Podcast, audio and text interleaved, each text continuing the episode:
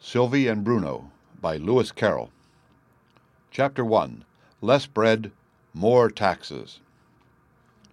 And then all the people cheered again, and one man who was more excited than the rest flung his hat into the air and shouted, as well as I could make out, Who roar for the sub warden? Everybody roared, but whether it was for the sub warden or not did not clearly appear. Some were shouting bread and some taxes but no one seemed to know what it was they really wanted. All this I saw from the open window of the warden's breakfast salon, looking across the shoulder of the Lord Chancellor, who had sprung to his feet the moment the shouting began, almost as if he had been expecting it, and had rushed to the window which commanded the best view of the marketplace. What can it all mean? he kept repeating to himself, as, with his hands clasped behind him and his gown floating in the air, he paced rapidly up and down the room. I never heard such shouting before, and at this time of the morning, too, and with such unanimity. Doesn't it strike you as very remarkable? I represented modestly that to my ears it appeared that they were shouting for different things, but the Chancellor would not listen to my suggestion for a moment. They all shout the same words, I assure you, he said. Then, leaning well out of the window, he whispered to a man who was standing close underneath. "Keep Keep 'em together, can't you? The warden will be here directly. Give him the signal for the march up. And all this was evidently not meant for my ears, but I could scarcely help hearing it, considering that my chin was almost on the Chancellor's shoulder. The march up was a very curious sight. A straggling procession of men, marching two and two, began from the other side of the marketplace, and advanced in an irregular zigzag fashion towards the palace, wildly tacking from side to side like a sailing vessel making way against an unfavorable wind so that the head of the procession was often further from us at the end of one tack than it had been at the end of the previous one. Yet it was evident that all was being done under orders, for I noticed that all eyes were fixed on the man who stood just under the window, and to whom the Chancellor was continually whispering. This man held his hat in one hand and a little green flag in the other. Whenever he waved the flag, the procession advanced a little nearer, and when he dipped it, they sidled a little farther off, and whenever he waved his hat, they all raised a hoarse cheer. Hoorah! they cried, carefully keeping time with the hat as it bobbed up and down. Hoorah! New Constitution! Less bread, more taxes! That'll do. That'll do, the Chancellor whispered. Let him rest a bit till I give you the word. He's not here yet. But at this moment the great folding doors of the saloon were flung open, and he turned with a guilty start to receive his High Excellency. However, it was only Bruno, and the Chancellor gave a little gasp of relieved anxiety. Mornin', said the little fellow, addressing the remark in a general sort of way to the Chancellor and the waiters. Doos oo know where Sylvie is? I'm looking for Sylvie. She's with the warden, I believe, your Eminence, the Chancellor replied with a low bow. There was no doubt a certain amount of absurdity in implying this title, which, as of course you see without my telling you, was nothing but Your Royal Highness condensed into one syllable, to a small creature whose father was merely the Warden of Outland. Still, large excuse must be made for a man who had passed several years at the court of Fairyland, and had there acquired the almost impossible art of pronouncing five syllables as one. But the bow was lost upon Bruno, who had run out of the room even while the great feat of the unpronounceable monosyllable was being triumphantly performed. Just then, a single voice in the distance was understood to shout, A speech from the Chancellor! Certainly, my friends, the Chancellor replied with extraordinary promptitude. You shall have a speech. Here, one of the waiters, who had been for some minutes busy making a queer looking mixture of egg and sherry, respectfully presented it on a large silver salver.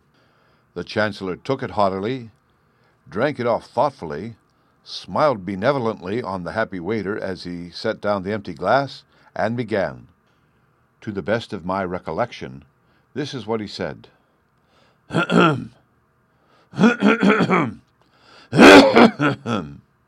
Fellow sufferers, or rather suffering fellows, don't call 'em names, muttered the man under the window.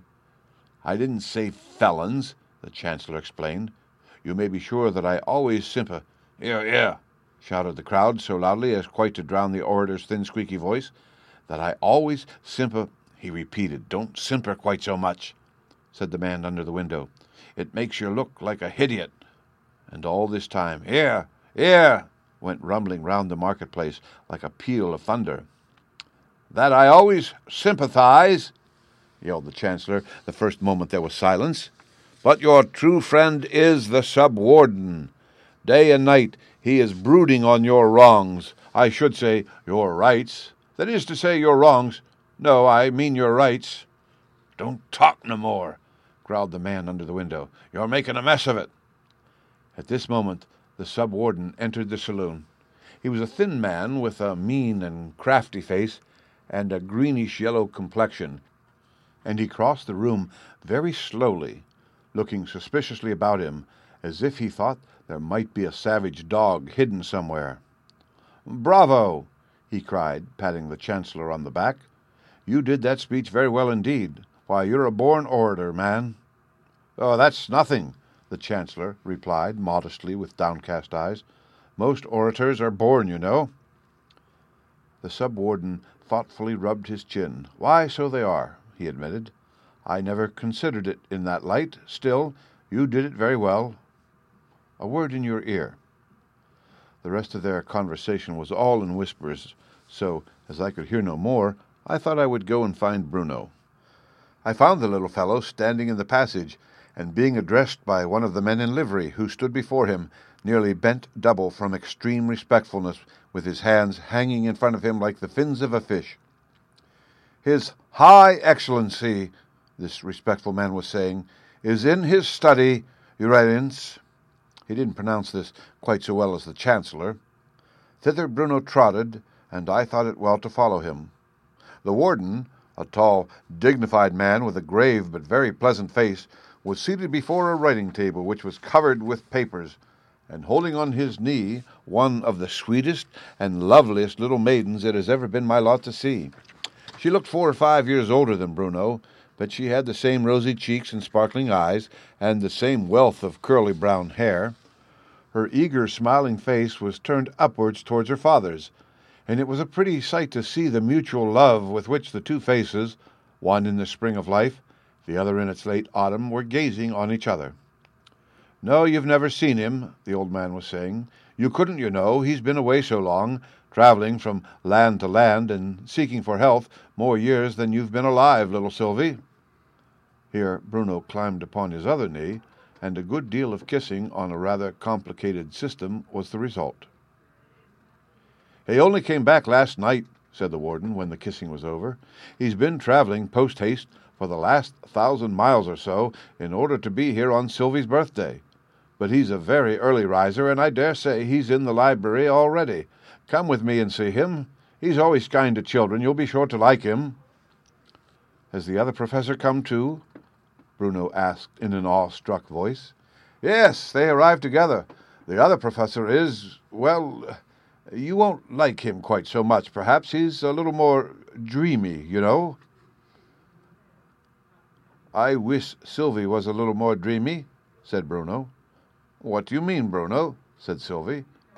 Bruno went on addressing his father. She says she can't. Ooh, no, but I think it isn't can't, it's won't. Says she can't dream, the puzzled warden repeated. She do say it, Bruno persisted. When I says to her, let's stop lessons, she says, oh, I can't dream of letting oo stop yet. He always wants to stop lessons, Sylvie explained, five minutes after we begin. Five minutes lessons a day? said the warden. You won't learn much at that rate, little man. That's just what Sylvie says, Bruno rejoined.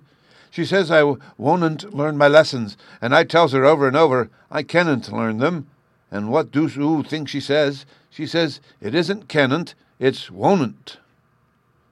Let's go and see the professor, the warden said, wisely avoiding further discussion. The children got down off his knees, each secured a hand, and the happy trio set off for the library, followed by me. I had come to the conclusion by this time that none of the party, except for a few moments the Lord Chancellor, was in the least able to see me. What's the matter with him? Sylvie asked. Walking with a little extra sedateness, by way of example to Bruno at the other side, who never ceased jumping up and down. What was the matter? But I hope he's all right now. Was lumbago and rheumatism and that kind of thing. He's been curing himself, you know. He's a very learned doctor. Why, he's actually invented three new diseases, besides a new way of breaking your collarbone. Is it a nice way? said Bruno. Well, uh, not very, the warden said as we entered the library. And here is the professor. Good morning, professor. Hope you're quite rested after your journey. A jolly looking fat little man, in a flowery dressing gown with a large book under each arm, came trotting in at the other end of the room and was going straight across without taking any notice of the children. I'm looking for volume three, he said. Do you happen to have seen it? You don't see my children, Professor? The warden exclaimed, taking him by the shoulders and turning him round to face them. The professor laughed violently. Then he gazed at them through his great spectacles for a minute or two without speaking. At last he addressed Bruno. I hope you have had a good night, my child. Bruno looked puzzled. I's had the same night oo've had, he replied. There's only been one night since yesterday. It was the professor's turn to look puzzled now.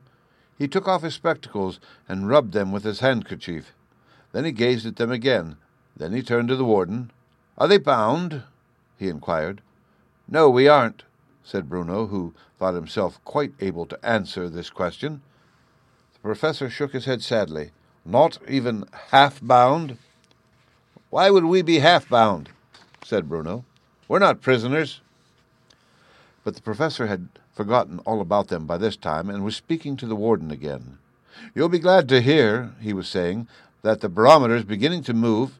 Well, which way? said the warden, adding to the children. Not that I care, you know, only he thinks it affects the weather. He's a wonderfully clever man, you know. Sometimes he says things that only the other professor can understand. Sometimes he says things that nobody can understand. Which way is it, Professor, up or down? Neither, said the professor, gently clapping his hands. It's going sideways, if I may so express myself. And what kind of weather does that produce? said the warden. Listen, children, now you'll hear something worth knowing.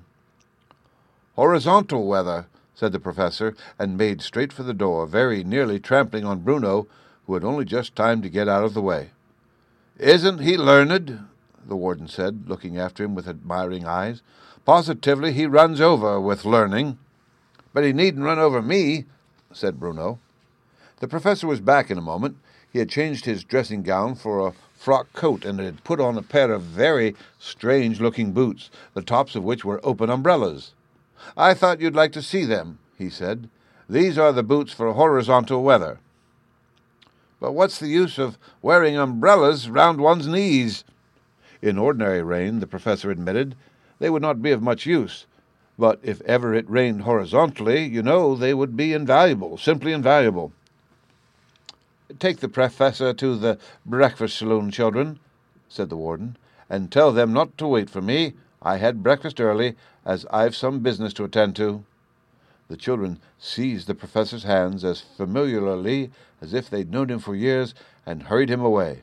I followed respectfully behind. The end read by Rick Kishner for Lit2Go on the web at fcit.usf.edu.